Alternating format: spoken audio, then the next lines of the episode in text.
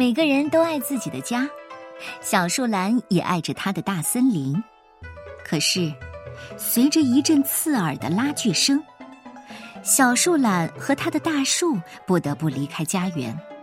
海洋、河流、陆地，经历了一段穿越半个地球的旅行，小树懒是否还能和它的大树一起回到日夜想念的原始森林？欢迎走进这个故事，《小树懒和它的大树》。作者来自德国的奥利弗·舍尔茨以及卡奇亚·格尔曼，由王鑫翻译，新疆青少年出版社向我们推荐。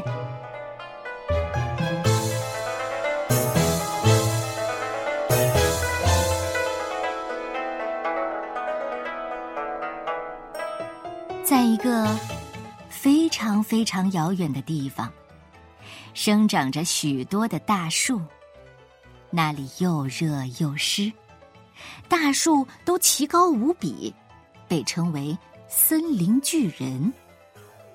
森林巨人长得茂密极了，树梢紧紧地依偎在一起，树枝呢，也亲密地拥抱着。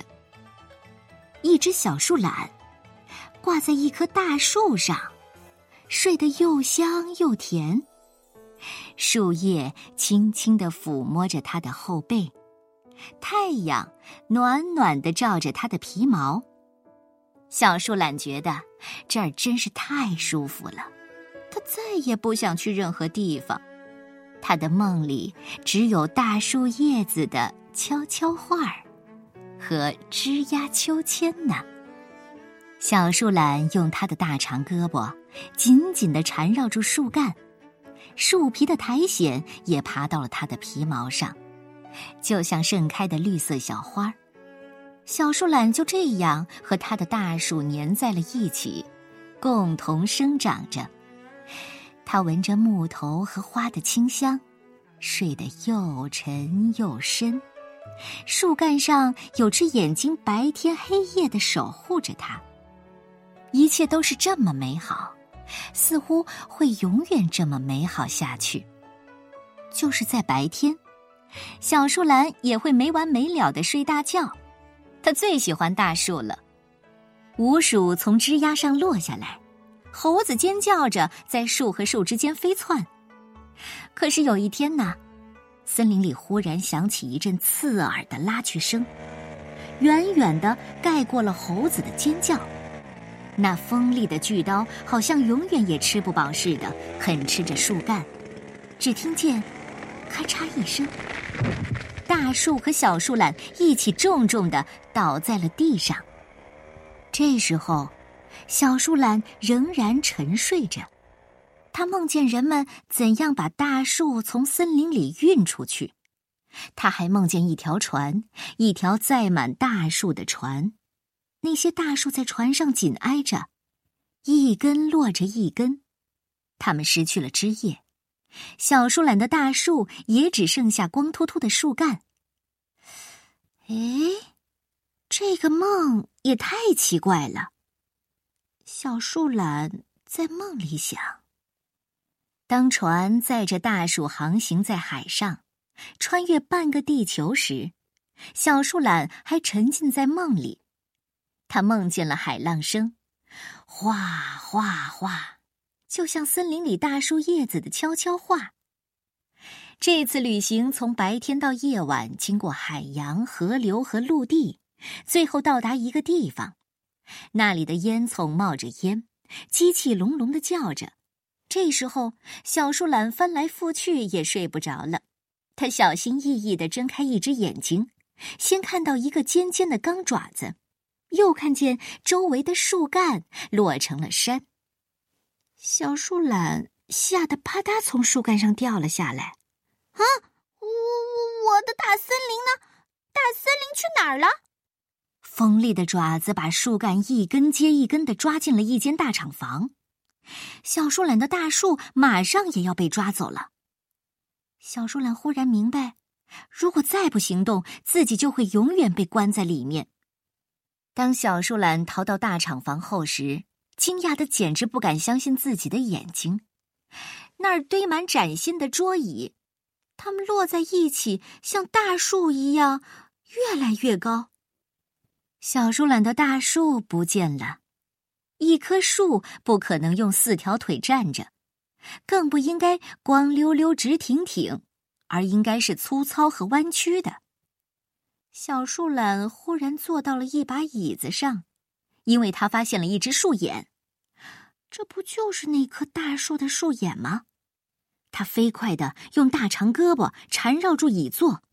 慢腾腾的小树懒从来没有这么快过。这是我的，是我的。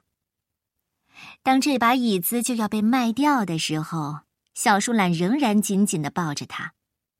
一个小男孩兴奋地说：“哎，我就要这把。”小男孩的爸爸有点犹豫，可是这把椅子上有一个树懒。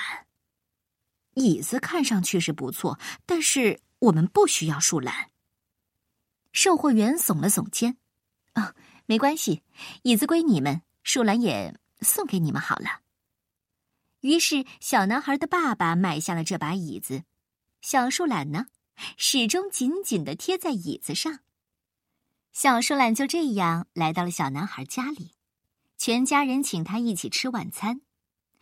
这儿闻起来有一股香肠和奶酪的味道，玻璃窗上还贴着一颗纸星星。小男孩说：“小树懒怎么这么忧伤啊？”爸爸想了想说：“也许他不喜欢我们的晚餐呢。”“可是小树懒的家在哪里呢？”“哦，也许他的家在原始森林吧。”“原始森林？原始森林有多远呢？”小男孩向窗外望去。晚上，小男孩翻来覆去也睡不着，他一直想着原始森林，想着远离家乡的小树懒该有多么想家。后来，他蹑手蹑脚地走进厨房，轻轻地抚摸着小树懒。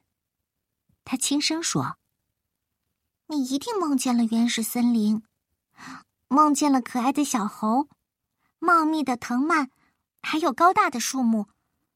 我知道，你一定特别想家吧。”就在这个夜晚，小男孩用旧纸箱、纸、胶棒和绳子做了一个巨大的画着原始森林的纸箱。